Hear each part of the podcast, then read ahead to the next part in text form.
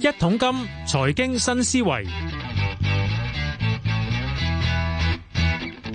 好，又到財經新思維環節，繼續揾啲新朋友上嚟講咩？今日我哋講驗樓，喺我諗想揾嚟咧就係香港驗樓師學會會長啊余力生啊 Tony 嘅，Tony 你好。係你好，嚟咁啊，點樣揾你就發現驗樓呢個行業咧，我知道嗱，香港有驗樓師啦，內地有呢個驗房師啦。嗱，一陣先講即係兩條之間嘅分別，但我想問同樓市好唔好景冇關係先。樓市好景嘅時候，係咪好多驗樓師嘅需求先？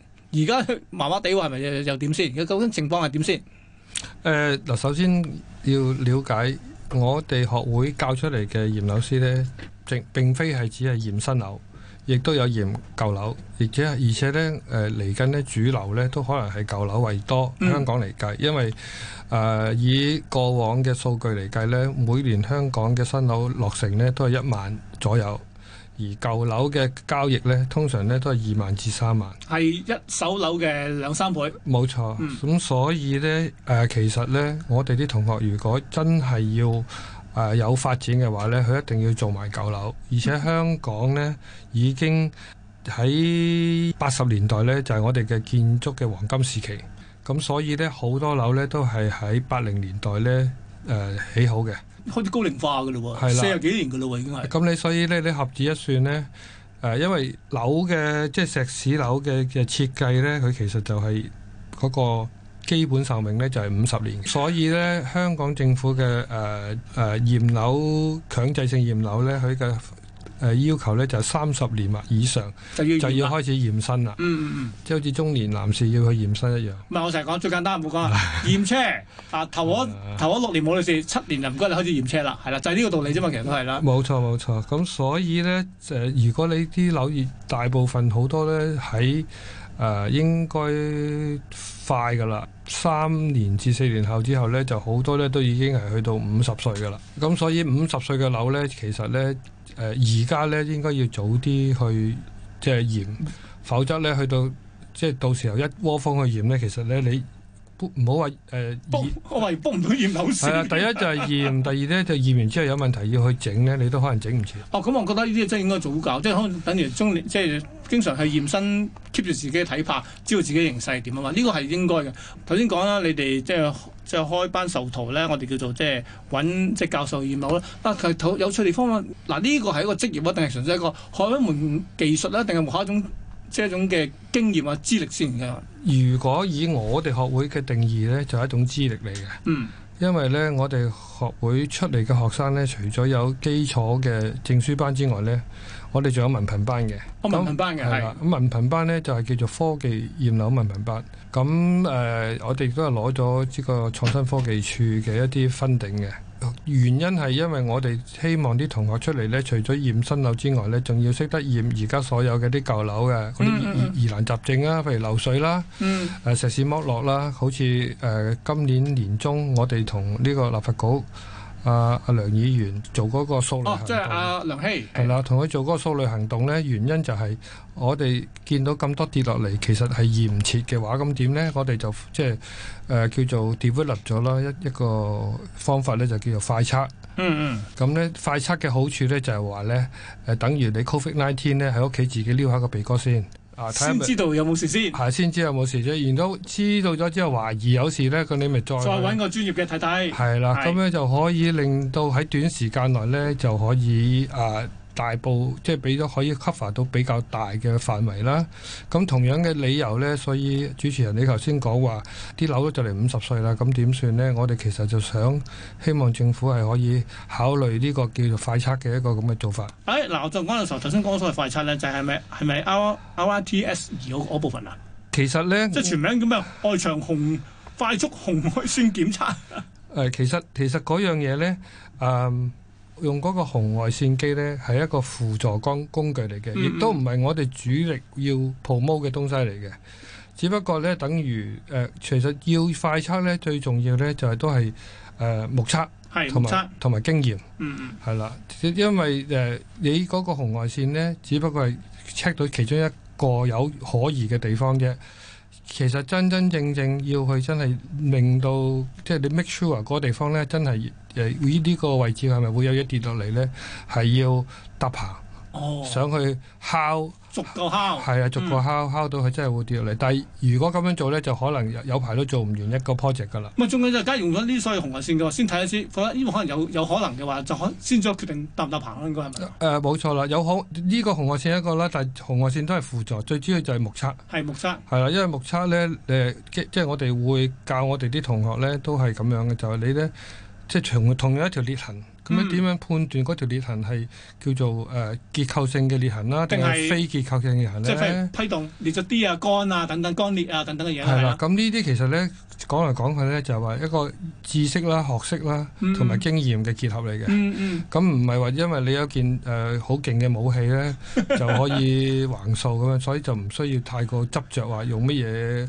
明白。呃即係可可能你用個一百萬嘅嘅 scanner，同埋用個幾萬蚊嘅 scanner，可能都係睇你嗰個用嗰個人嘅啫，嘅經驗。係啦。明白。喂，我翻嚟咁啊，有好多譬如誒、呃早段時候咧，成日聽到話，以前都唔係好覺有驗樓呢樣嘢嘅喎，係即係樓市好景呢十多年咧，就突然間多咗呢種行業，就好多通常咧，我睇開電視成日都喂驗新樓啊，跟住紅咗幾個嘅啦。喂，咁其實咧驗樓呢樣嘢咧，其實頭先講話一年新樓都一萬零個啫，舊樓好鬼多喎，成我喺交易即係譬如喺一二手市場裏邊啦。嗱，當我真係想去即係學多一門技術嘅話咧，讀完你嘅 course 嘅話，通常我哋你先教我哋咩先？先係驗嗰層。樓裏邊嗰啲嘅結構性啊，定係點樣先？嗱，我哋先入門版呢，就一定驗咗新樓先嘅。新樓先啊係。因為咧，除咗誒驗咗新樓嗰個裝修啊嗰啲係容易啲理解之外咧，仲有成個嘅驗嘅過程啦，即係個嗰個、呃 scheme 啦，即係點樣要驗先，然後所有嘅係安排咧，其實咧我哋其實一路教有三個 report，有三個即係 professional report 要做。嗯，咁如果喺喺呢個證書班嚟計呢，就新樓呢有一個新樓報告，咁啊跟住呢，去到高級啲呢，就有一個叫做 condition survey 嘅報告。嗯咁嗯，再到最高級咧，就係、我教嘅就係一個專業專業報告。專業嘅誒、呃 professional wit- 呃 expert witnesses report，嗯嗯，叫做專家證人報告。喂專誒業證報告即係譬如去去 court case 都可以用嘅喎，係嘛？呃呢、個係要高等法院接納咗哇你，然之後你先至有呢個資格去出呢個報告，嗯嗯嗯然之後仲要上庭。係啦明白。咁專家證人啦，我啲就係我啲後話嚟啊，但係先講。但我覺得咁梗係純粹學你話齋啦。如果好多朋友住啲樓咧，都幾廿年㗎啦嘛。咁我係想知道讀個 course，然之後可唔可以最低係第一知道自己層位有冇事先？咁呢個其實有冇用？有冇用用先？誒呃好、有用㗎，因為我哋啲學生裏面其實呢，有好多本身可能做緊室內裝修、室內設計啦。嗯誒咁誒，我諗你都知道，以誒之前幾個月就有啲 case 啦。嗯，主力場都拆埋啊啊嘛。咁就佢哋佢哋可能唔知係真係知定係唔知啦，但係好多時候真係唔可能真係唔知。嗯咁所以呢，其實有好多同學入到嚟學呢，佢本身幾其實都可能係十幾年經驗㗎啦喺業界。係咁但係佢仍然都唔知道一個開放式廚房點樣為之合規，點樣為之唔合唔規。係啊嘛？係啊，咁佢冇呢十個幾。人設計都唔知。係啊，咁總之佢就通常都話：哎呀，做咗個開放式廚房咪靚仔咯。咁但係係係好靚，好好光猛添。係啦，咁但係其中有其他好多要點，佢冇留意咯。嗯究竟係會唔會有對於個住戶有呢個叫做即係 safety hazards 啦，即係嗰個叫做安安全全風隱險患啦啊，，係啦，隱患係啦係啦。。咁樣即係或者佢哋根本上就冇去考慮呢一方面嘅問題啦。嗯，咁誒、呃再加上就係話我啲同學有啲誒仲係誒 A.P. 嚟添。嚇！係啊，咁但係佢讀係起樓嘛，咁佢唔係佢唔係佢未佢未必哦係有裝修有有有噶分嘛別，嘅喎，見係係啊喎啊，未必係裝修噶嗰啲噶嘛，嗯嗯咁咁所以其實就誒冇話邊個誒有好多 call 就一定好叻嘅，唔係嗯嘅，嗯因為我哋個課程而家到誒開開到而家啦，咁誒我哋都有啲微調啦，咁我哋發覺咧係成績最好嗰班咧，可能係乜都唔識嘅，嚇係係由零開始讀起嘅。哦，反而冇負擔喎，係啊啊冇任何嘅呢個即係我哋嘅盲點位喎。最近我哋一個叫做誒、呃 full member 啦，即係全即係正式會員嘅一個 interview 啦，嗯嗯，成績最好嗰個咧係九巴 司機嚟嘅，係個車長嚟嘅，啊咁但勁係啊但係佢真係好好，啊真係做得好好，明係白。用心讀咯，係啦，嗯啊喂，嗱呢啲嗱，我我我都有段時間咧想話，誒、哎、驗樓師呢個行業 O 唔 OK 咧？嗱，當然有得讀啦，係咪？跟住去到所謂專業嗰啲可以出去幫人哋驗樓啦。但係成個行業嘅話咧，嗱前嗰十年嘅話咧，樓市好景，咁應該好多人話、哎、買到層樓翻嚟咁貴，唔爭再請個驗樓啦。咁結果咧可能做咗驗樓師嘅市場啊。但係呢兩年咧就麻麻地咯。咁理論上就係咪都仲有驗樓師仲有做？即係我覺得成個市場仲有冇可為先？而家就係、誒嗱，分新樓舊樓啦，新樓嚟計呢，出年各大嘅地產經紀行呢，都係話緊會有五個 percent 嘅增加嘅，咁再加埋香港政府舊年嘅一個叫做長期長遠房屋政策呢，係喺三至四年內呢，政府係準備推出誒十點七萬嘅，即係十單位十。呃嘅單位嘅。嗯，咁你而家除開咧都二十幾，即係都二萬幾個噶。每年啦係啊嗯係每年二萬幾個噶啦。咁當然香港係咪嚟緊呃誒一定會誒個、樓市點為之誒、呃低咧？其實價錢嗰度我哋唔理嘅， 我哋講係成交嘅。係我哋講成交嘅啫係。可能低咗之後咧，成交多咗都唔奇嘅。嗯嗯啊，咁所以我係講數量。啊，如果數量嚟講咧，我本人就係誒樂觀嘅。嗯啊，嗯，咁另外咧嚟緊都係頭先講啦，咁多誒五十年嘅舊樓啊。啊，我個先係一個好大嘅潛在市場需求喎，呢個係。係啊，嗰、個其實呢，嚟緊呢，我成日都同啲同學畢業生，即係或者讀緊嘅同學講就係、你一啲都唔使擔心，將來冇嘢做，你係驚做唔切嘅啫。嗱嗱，你哋開咗呢個課程咧，誒而家有幾多畢業生先？我哋而家已經教咗二千個度啦。嗯嗯。啊，咁咁咁誒每年出幾多個嚟㗎？應該而家二千個裏面嚟計，我哋開咗我哋個會成立咗只係區區三年啫。係都多下誒、誒喎。呃今誒出年嘅一月先至夠三嗯年，先至係我哋嘅三週年慶。係咁我哋兩週年慶冇做啦，因為 Covid 啦。咁、嗯嗯今年三週年慶就會做翻正規啲啦。以二千零個同學畢業生裏面嚟講呢，真係做緊嘅呢就有六百幾個度啦。嗯統計有啲就純粹係學咗個經驗，學咗個即係呢方面嘅資格，可能淨係睇自己層樓算數。誒、呃有啲其實係身家幾億嘅老、哦，老闆有嚟嘅，有興趣。佢自己呢就揸住一大堆樓呢喺度炒嚟炒去。哦，得閒自己落去睇睇啊咁。佢而家就唔揾人睇噶啦，自己睇。 啊咁仲、有一樣嘢，因為我哋教咗點樣睇誒呢個化妝樓啊嘛。化妝啦，啊，即係嗰啲外表好靚，實際上就好多問題嘅。係啦，即係嗯本身有問題嘅，咁佢又唔執，跟住整靚咗就諗住靜雞雞賣俾你。嗯嗯，咁佢一睇到啲化妝樓嘅話，咁佢就識得同人哋講價啦嘛。嚇啊，誒呢個好似好靚，但係好多問題喎。。好多問題喎，咁你咪要減翻啲俾我先咁 啊哦，原來呢個都係談判技巧嘅一一門嚟嘅，真係你就知人哋嘅底韻啊嘛，應該係。係啦係啦，咁另外咧就係、如果真真正正 full time 嘅咧，即係誒作為一個職業職業嘅咧，誒、嗯呃我哋應該誒、統計就應該有二百幾個係係我哋嘅學生嚟嘅。嗯，嗯嗯嚇咁、但係咧，我哋而家嚟緊呢，因為呃誒來年呢，我哋會有一個呢呃個誒 ISO 一七零二四嘅認可認證係啦認證係啦，因為我哋誒、呃覺得就誒、因為市面上太多良莠不齊嘅係係。嘅好多嘅師傅話：喂，我我自己裝修晒幾廿年㗎啦，我理論上都識㗎啦，使嚟到。不過其實都有啲盲點啊，其實我覺得。係我哋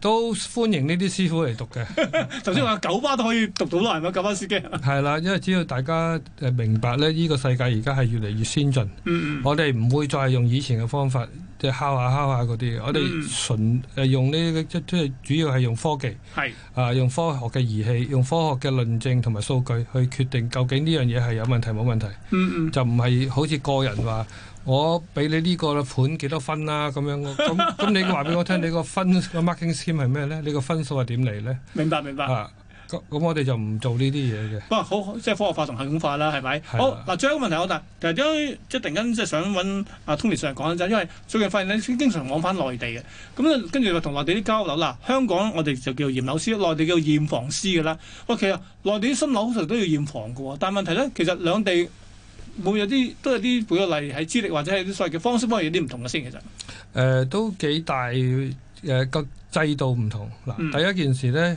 大陸嘅所謂驗房師呢，佢個入門檻呢，就同我頭先講嗰啲師傅級差唔多啦係嚇、啊即係誒、都係啲有經驗嘅裝修師傅啦。咁嗯哼或即係咁，所以呢，如果你去複雜嘅嘢呢，佢哋基基本上來來去去呢。誒佢都係用用齊晒嗰啲資料幫你驗完就算㗎啦，你佢唔會同你去解決其他問題嘅。嗯嗯咁啊，同埋咧，佢都係局限於住宅，同埋係局限於一手樓。係咁但係喺大啲舊陸樓又點咧咁嗰係啦啲，大喺大陸咧舊樓咧係另外一啲叫檢測機構，係同國家有關係哦嘅。呢個就去到官方嘅咯誒、半官方嘅國家機構，咁、嗯嗯我哋亦都有同佢係好緊密接觸嘅嗯呢、一年。咁咧，而且咧，我哋已經係開始誒、呃做做過一啲叫做互認嘅一啲嘅喎，資格互認資係格互認嘅嘅嘅安排，因為誒誒點講呢？因為我哋七一港車北上嘅時候呢，嗯我哋就受邀啦，咁就上咗去珠海就驗咗四個樓盤，哼，新樓嚟嘅都係，四個都係新樓同埋誒珠海嘅誒嗰啲叫做央企嗯嗯，嘅樓盤嚟嗯嘅，咁啊即係國企以上就係央企，係啊係啊， 咁啊央企呢，就即係冇咁容易變咗 我明白，啊，即係大家明㗎係啦呢，OK 期係得佢哋銷售到嘅啫。係啦係啦，個信心大啲啦。咁啲央企嘅老總呢，就直情係都係話好歡迎我哋香港或者澳門嘅人呢，所以買樓。不過誒、呃大家都有個疑慮，就係話喺大陸買嘅樓會唔會比香港嘅質素呢係唔同呢？啊啊，，咁所以咁就呢用，翻香港嗰套驗證模式上去驗佢啦。係啦，咁佢就好希望我哋多啲想去去驗佢哋啲樓，嗯然之後就從而呢，就俾到一套香港嘅驗樓標準佢哋去參考。嗯，咁我哋係咪高過佢先？其實，要求方面呢，佢哋係高啲嘅。誒，OK 嚇，但係咧實行方面咧，就我哋強啲就嘅。我 哋強啲，即係佢可能寫嗰啲要求咧係好好高標準嘅，嗯但係真係做唔做到咧就係、另外一回事嚟嘅。嗯啊，嗯咁所以其實都係要即係逐個去分別去驗啦，分別去睇啦，嚇、嗯，咁同埋誒，我哋覺得誒、香港已經係大灣區嘅一部分啦，係。咁唔應該分你我噶啦，咁樣應該咧就係應唔該係，我成日覺得，假如我哋一直以嚟咧，香港即係最強嗰樣嘢就係我哋認證啊嘛。係咁我哋認證做得可以，亦都係譬如我喺國際上都係即係著名嘅話。咁而家我哋都喺驗樓方面，可能連即係佢哋都覺得認同到嘅話咧，將呢種模式擴而港之由大灣區度數到內地嘅話，未上唔係一個我哋一個所謂真嘅所謂真正機會嚟喎，呢個係。呢個係我哋學會而家努力緊嘅方向，因為我哋學會由開始呢一個都係話呢，我哋係希望做到大灣區嗯而作為一個起點，唔係淨係香港。香港七百萬人，大陸係誒淨係大灣區係講緊七千萬人。咩啊？甚至去緊一億添係啦啊！，咁我哋而家係希望香港一啲誒、呃年輕人啦，或者係三十歲左右嘅同嘅嘅嘅年輕人啦，咁佢哋誒有時可能做做做到即係覺得自己個行業好似冇乜出頭嘅話呢。樽頸位可以係啦諗下其他新嘢係啦，嚇。咁佢可以去嘗試做呢個行業。點解呢？因為其實如果驗新樓呢，你係可以 part time 嘅，嗯你可以星期六日啦，可以夜晚啦，嗯都可以 part time 嘅。即係你做完 part time 做到咁上下之後，你覺得自己真係得㗎，或者係真係有好多就客， full time 啦，係啊，有好多客揾你。其實因為都係人傳人口傳口嘅啲係都係口生意。碑嘅，冇錯。係啊，就唔係話你賣電視廣告就 得嘅，反而係譬如你即係一個做得好，跟住會幫你宣傳呢。我哋